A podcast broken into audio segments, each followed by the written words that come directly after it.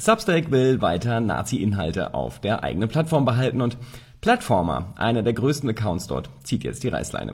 Und vermutlich wird das auch nicht der einzige Account sein, der geht, denn man will sich halt nicht positionieren und lieber mit Nazis Geld verdienen. Shortcast Club